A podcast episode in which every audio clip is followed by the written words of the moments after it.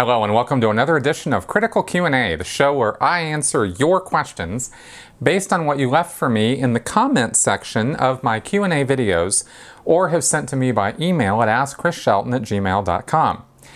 I just wanted to give a quick shout out to everyone who jumped on board on my Patreon over the last uh, week or so.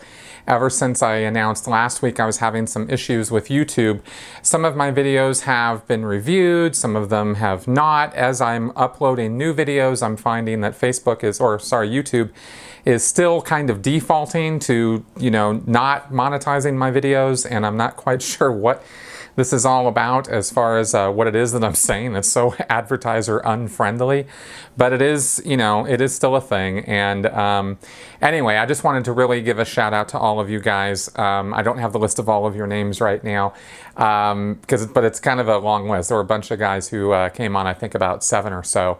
So, and a couple of my existing Patreon supporters bumped up your uh, support too. So, thank you, all of you guys, really. Uh, you know who you are and you're awesome. Uh, that all being said, um, some really great content uh, went up this last week. My interview with Tori was very well received, and I hope all of you guys are watching that video because there have been a lot of weird blow-ups and quarrels and problems, uh, you know, in the in the critic community, I guess you could say. And this is nothing new. This has been going on.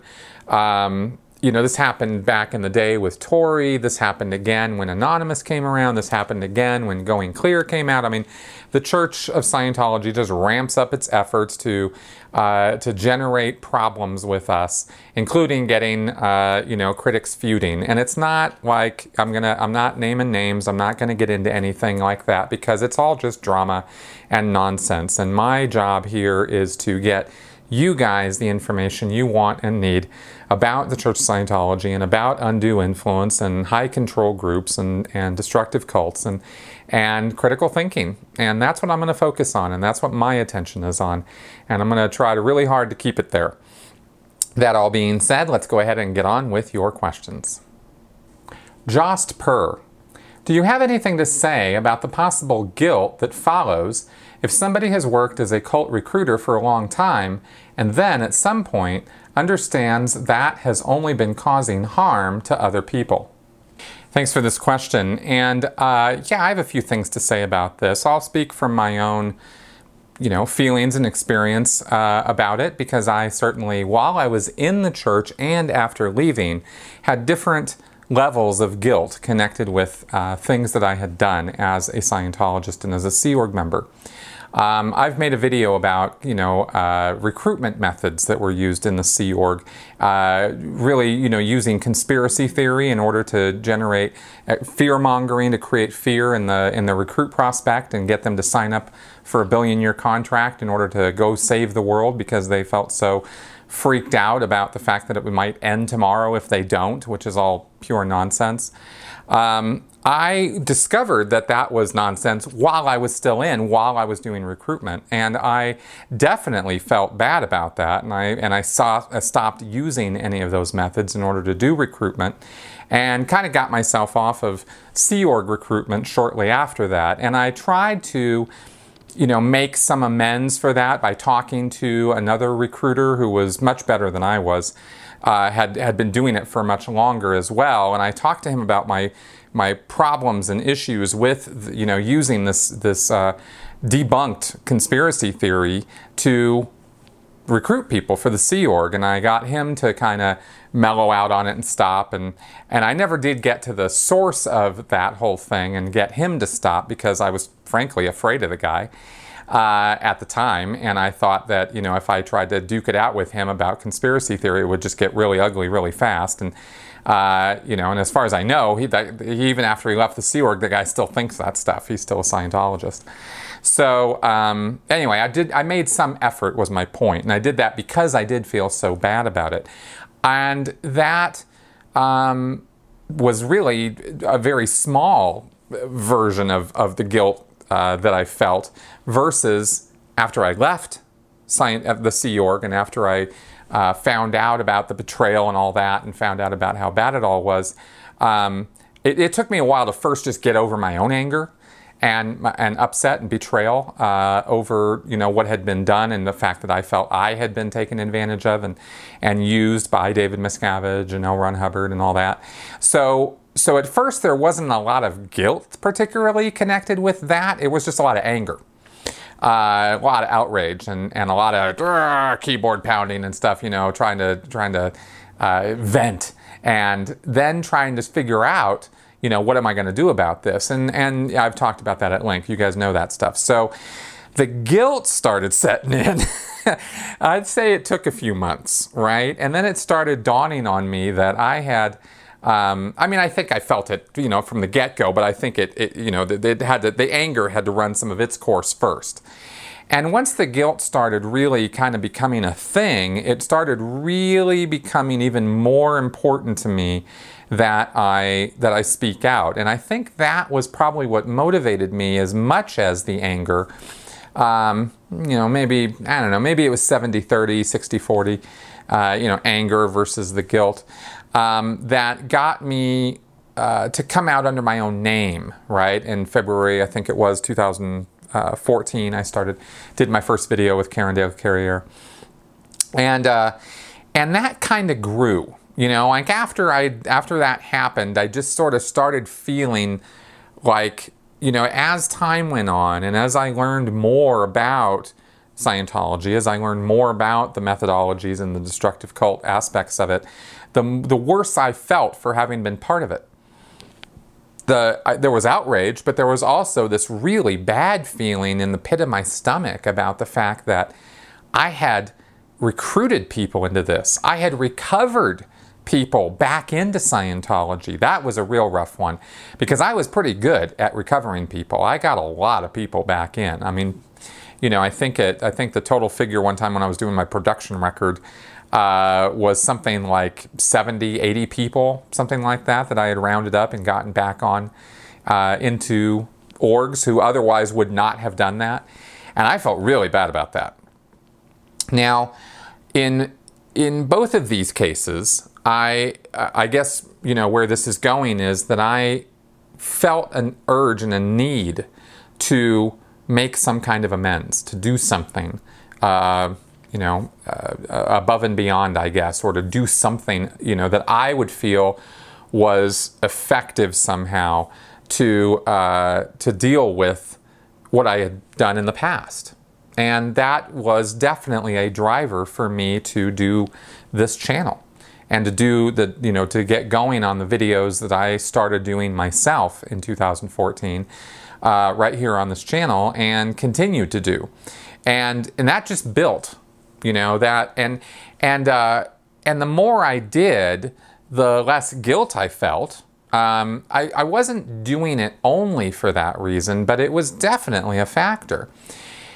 Now I watched, um, you know, I, Marty Rathbun came out of the church way before I did, and started doing independent auditing down in Texas, and then was speaking out, and then was going on TV shows, and that was you know all that exposure in the Tampa Bay Times, the uh, the SP rundown article, and all that.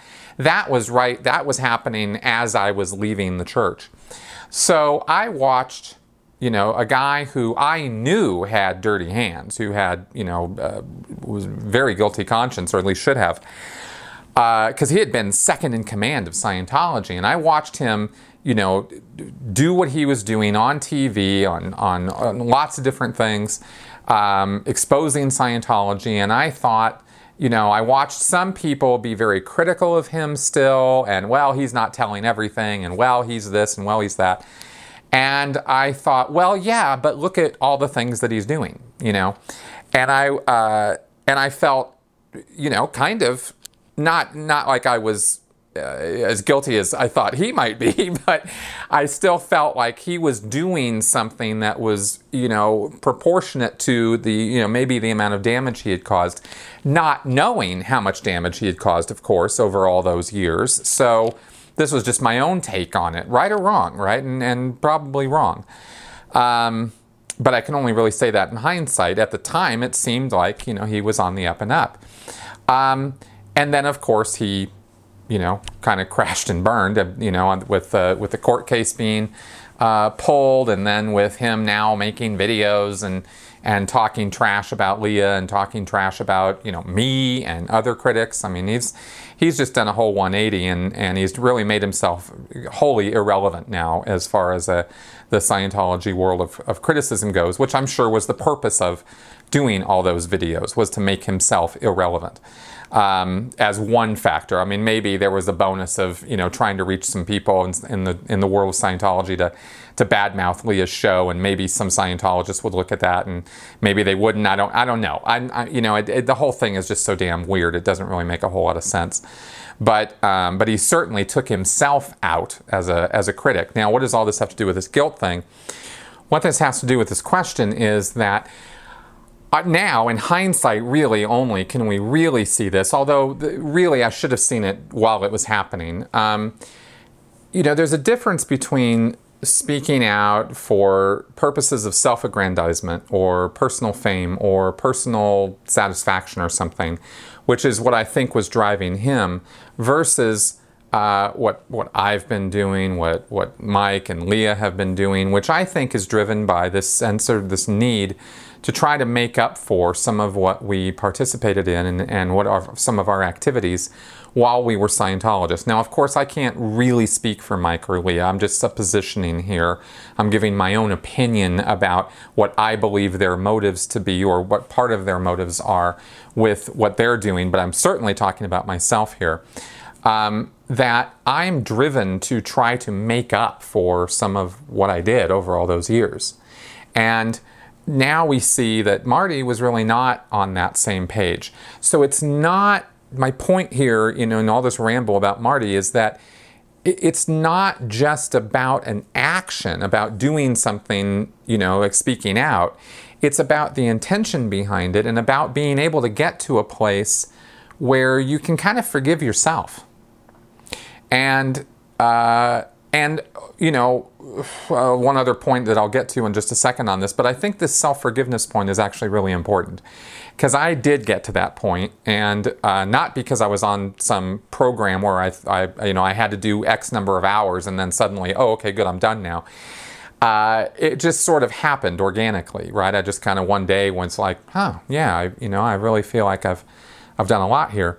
Uh, and of course, I continue on because I'm I'm helping people, and that's what this is all about for my for me and my channel. I don't think that was ever what was driving Marty, which is why he you know could could cave and turn, which I could never do. I, I just just just no way I could ever do what he did. Um, so I think that that is uh, I think the intentions and the motive and the motivations behind why one is is doing this kind of activity, this kind of criticism, is important, right? Um, and I think that's pretty, probably pretty obvious or, or fairly apparent in looking at uh, what a person says, why they're why they say what they're doing, what they're doing, right? Or why they're doing what they're doing. So, um, so there's that. And the other thing, of course, is that the other part of this is not just speaking out, but also seeking out those people that I have harmed uh, through social media or in person and apologizing, right? Like, hey, I'm, you know, I'm really sorry. I have done that. And I have been contacted by people that I harmed, a couple who were even, you know, mildly kind of antagonistic to me, like, hey, you jerk, you know, you did this and this and this. And I was like, and I think they were ready for a fight or something. And I was like, you're right. I was awful. And I am so sorry for having been that way. And, um, you know, and being really honest about that and being really willing to, you know, to fess up to and be very, very wrong about, you know, what the actions that I, that I took in the past. So I think that's also part of this, you know, self forgiveness, uh, sort of dealing with the guilt journey. And, um, and so now I've come to a place where I'm not really feeling a whole lot of guilt anymore about all those years that I was in. It bothers me. I have regrets, no, no, no doubt about it, but I'm not plagued by, you know, the need to do what I'm doing now because of that guilt.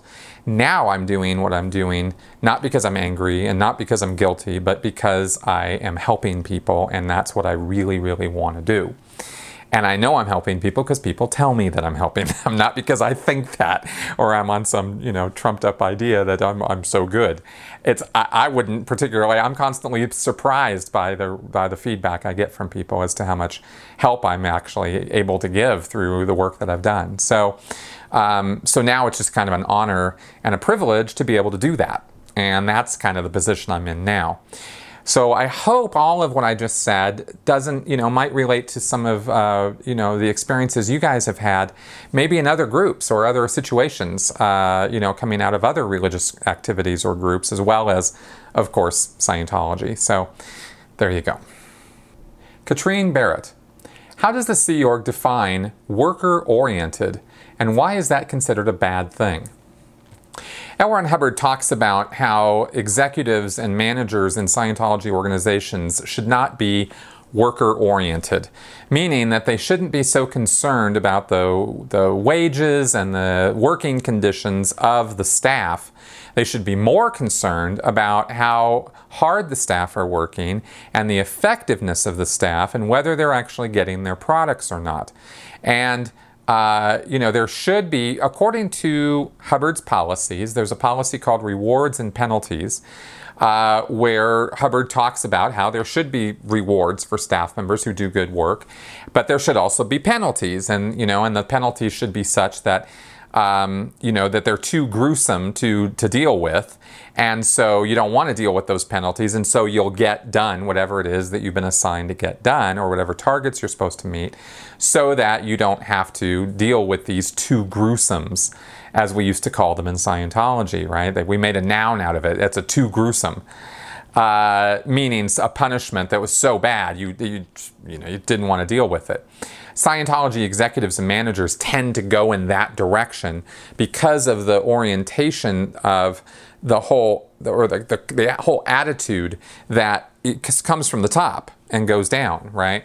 Um, Hubbard was was a little schizophrenic when it comes to, and I don't mean that like in some clinical sense. I mean he was a little schizophrenic in that you could never really tell one day to the next whether it was going to be you know salty or sweet, right? Whether he was going to be like you know ripping your face off, or whether he was going to be giving you a, a pat and a bat and, and an attaboy for having done really great work. And and so people around him were always walking around on eggshells, not knowing what was coming. Uh, Miscavige is just pretty much awful all the time. And uh, and you know m- maybe there might be periods where he you know re- gives some nice rewards or does some nice things, but that is very few and far between compared to people feeling you know his rage and temper and that has rolled downhill to infil- you know to filter through all of Scientology's uh, organizational hierarchy. So this this worker oriented thing is is something Hubbard started where he basically was like, yeah, we're not so concerned about the workers' feelings, the workers' attitudes, the workers' uh, compensation, and uh, and he just sort of threw this out as sort of a management.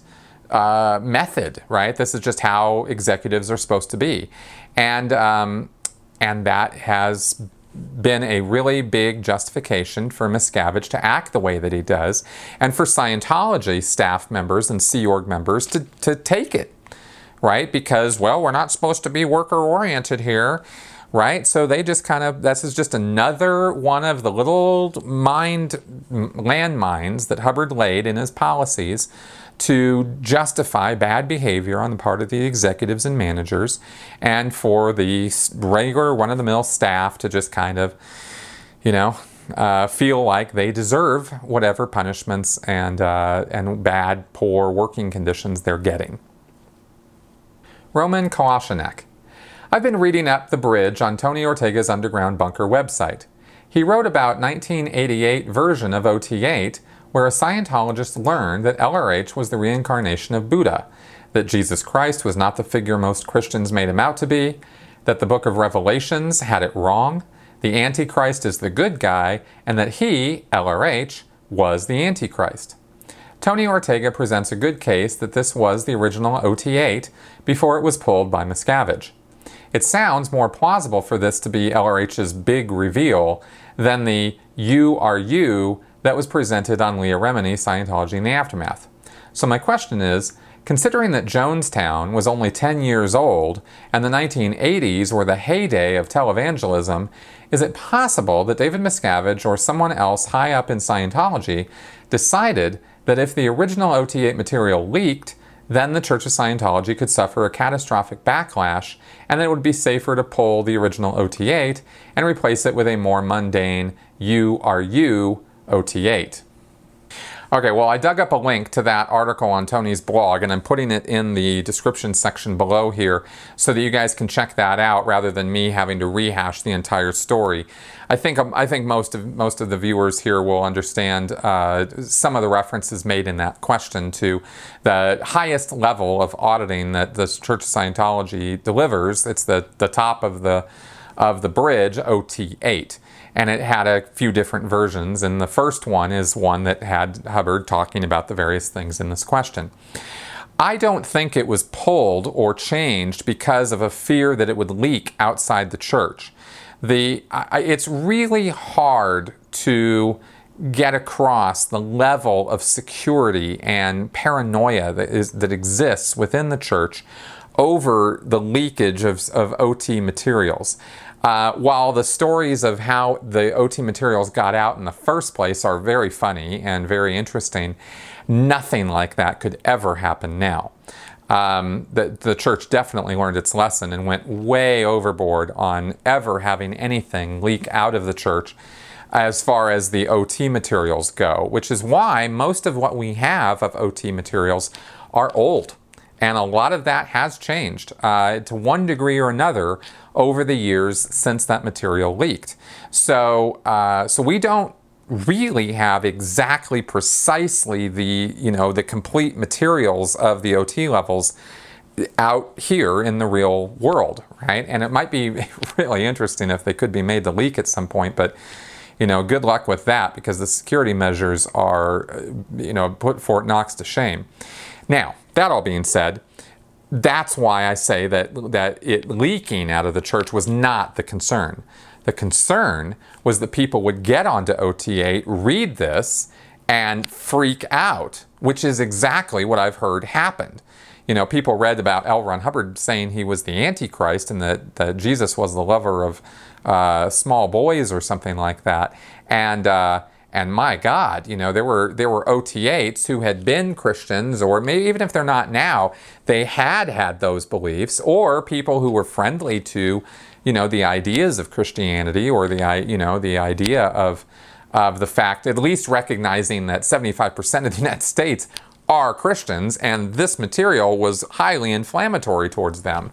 So uh, so they were, you know, there were some people doing this first, ver- first version of OT8 and freaking out. And I think that is what freaked out David Miscavige and everybody else connected with, you know, the having released those materials. So they decided, whoa, yeah, no, this isn't going to work. Now that material was all contained in one bulletin. So all they had to do was pull that bulletin. I don't think, and, and I might be wrong about this, I don't remember all the specifics, but I don't know that the actual uh, auditing steps of OT8 or the URU thing uh, changed that much. I think that was part of all of it, but I, you know, I, I reserve the right to be wrong about that. I'm just talking off the off the top of my head here. But the important thing was that they pulled that bulletin out of there and uh, and that's no longer around. Now I've I've seen that bulletin, and I and I've been uh, I've read the whole thing many times, and I do believe that L. Ron Hubbard wrote it. There is controversy over that. It is a controversial issue for some people um, as to whether it's actually authentic or not. But I, I absolutely believe that that's Hubbard's uh, writing because it sounds exactly like Hubbard talks and uh, and the beliefs and the, the sort of some of the Gnostic stuff that's that's that this material is grounded in is something Hubbard was absolutely familiar with, and and had you know from his occult experiences and uh, with with Crowley's work and and uh, the OTO and and the other things Hubbard got himself involved in.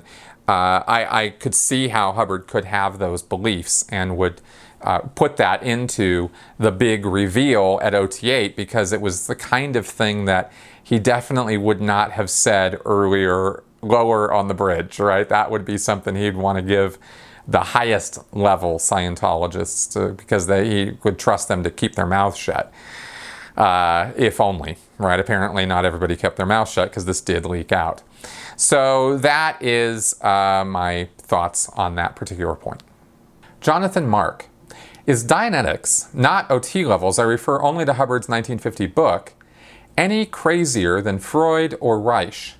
Wouldn't critical thinking invalidate the writings of the founders of psychiatry too? Yes and no. I mean, uh, I think at this point, I'm not, and I'm not an expert on Freud. I am, uh, I am a, a, not a, I wouldn't say I'm a dabbler in Freud, but I have, a, I think I have a little more familiarity with it than that. But I have not read any of Freud's works or extensive summaries or or layouts of of what Freud specifically talked about. So I have a I have a, a, maybe slightly above average understanding of, of his work, but not really much more than that. So I can't really say for sure that everything in, that Freud wrote is is just flat out wrong. But I will say this. Freud was somebody who was a pioneer in a field that was fresh and new at the time that he was doing his research and his writings. Freud did real research. Now, we can uh, rag on Freud's methods and his research methods, and we can rag on uh, his conclusions, but at least he was making an honest effort, is my point. And I think intentions matter, and I think context matters. And given his time period, I mean, we're talking about the 1800s, early 1900s. So this was pioneer work that he was doing. Whether he, you know, got it right or wrong, at least he was moving the ball down the road and getting, you know, the idea that there could be a psychotherapy developed that would help people that was not straitjackets and ice picks in the brain and locking people up and uh, torturing them, basically, which was what was going on in mental uh, homes and, and institutions uh, at, you know, at that time. So here was somebody who at least was moving the ball forward uh, in a fairly constructive fashion. Um, I can't really talk about Reich at all. Uh, I don't, you know, I don't know much of anything about that. Now, fast forward to L. Ron Hubbard in 1950, and here you have a guy who is using hypnotism in order to con people into thinking that they're feeling better. And that is what Dianetics, at its heart and soul, really is. Before the book was written and released, Hubbard was practicing hypnotism on these people. He changed the technique when he wrote Dianetics, the Modern Science of Mental Health, and then it still had uh, obvious hypnosis roots with the counting and the, and the fluttering of the eyelids and the trance state a person is supposed to enter. But it wasn't straight up hypnotism. It was altered. It was modified hypnotism, right? So it was it, hypnotism for the, you know, for the common person who didn't realize he was doing hypnotism, right? It was much more uh, hidden.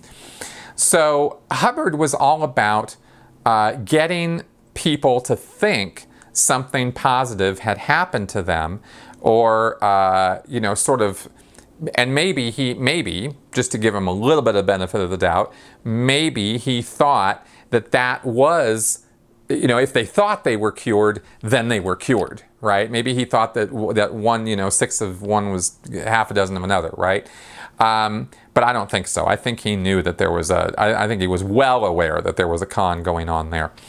Um, so, so, so Dianetics, you know, just just ripped off stuff from Freud's work, from psychoanalysis, and mixed it all up with this hypnotism stuff and put a bunch of scientific sounding words in the middle of it and called it a science.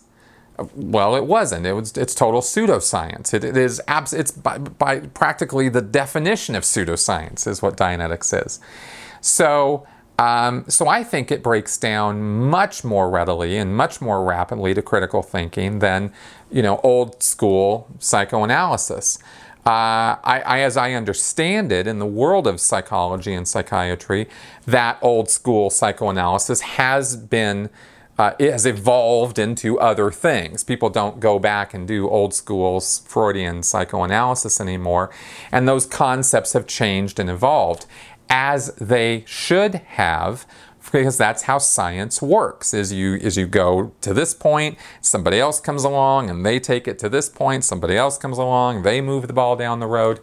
None of that's happening with dianetics right? So sure you can go back to freud and you can apply some critical thinking and break it all down but what would be the use? Because it's not even being used anymore. It's more of a historical sort of thing as i understand it okay so, uh, so I think there's a I think there's a difference there that can be appreciated, uh, and that's you know I, that's what I have to say about it. Chudley Cannon Fodder. I really enjoyed hearing you talk about Battlefield Earth. Have you read any of Hubbard's other sci fi works? Have you read Mission Earth? Did you enjoy it as a Scientologist? Oh boy, Mission Earth. Uh, okay, so uh, I was never really a big fan of L. Ron Hubbard's fiction works. Um, I did like the book Battlefield Earth when I was in Scientology. It's only after I got out and I sort of thought back on it and looked at all the Scientology that's mixed throughout it and really kind of examined the story more critically. And I went, mm, yeah, no, I'm not, not really a fan, right? Um, and that could have, you know, of course, I was biased one way when I was in the church. I'm biased another way when I got out of the church. So my opinion is just whatever. Um, but when I was in, uh, I did like Battlefield Earth, and I did like a book that Hubbard wrote called the Final called Final Blackout. Uh, that was a, a, work that I enjoyed reading, and I thought there was something of, of, of value to uh, what Hubbard was talking about with the military and, and how military people should be and how you know armies should protect societies, this kind of thing. Other than that, I didn't really ever like much of anything that I read by Hubbard, and I read, you know, I tried to read a few of his pulps um, you know, some of his pulp fiction work. And then I did read Mission Earth. I read all 10 books. And it was a chore. I mean, it was it was rough. Even as a Scientologist, I complained about it. Uh, I thought it was way bloated, way overlong, uh, far too much ridiculous nonsense going on in it. I didn't really like the satire that much. Uh, it you know the, supposedly it's a satire of, of modern society. Well, I didn't really uh, you know dig that. And um, and by about the sixth or seventh, definitely by the seventh book, I was just reading it just to get through it, just to finish it, because I you know you finish what you start. Uh, and I kind of wanted to see if it was ever going to get better, and it and it never really did. It was just not a good piece of work. Um, I've heard conjecture that Hubbard didn't even write it, or didn't, you know, that he had, uh, that maybe not all of it is is actually his. I don't know. I don't know if it if, if it was or wasn't. I don't know that it would have made it any better or any worse. It was just an awful, awful book. Uh, and I did tell other people when I was in the church that I didn't like it. You know, I did complain about it because I thought, well, this is fiction. I mean, you can complain about Hubbard's fiction works and not get thrown on an e-meter and start being sec checked uh, you know, you start complaining about his the, the tech and the Scientology stuff, and that's when people are going to get a little bit more serious about it. So that was kind of my experience with all of that.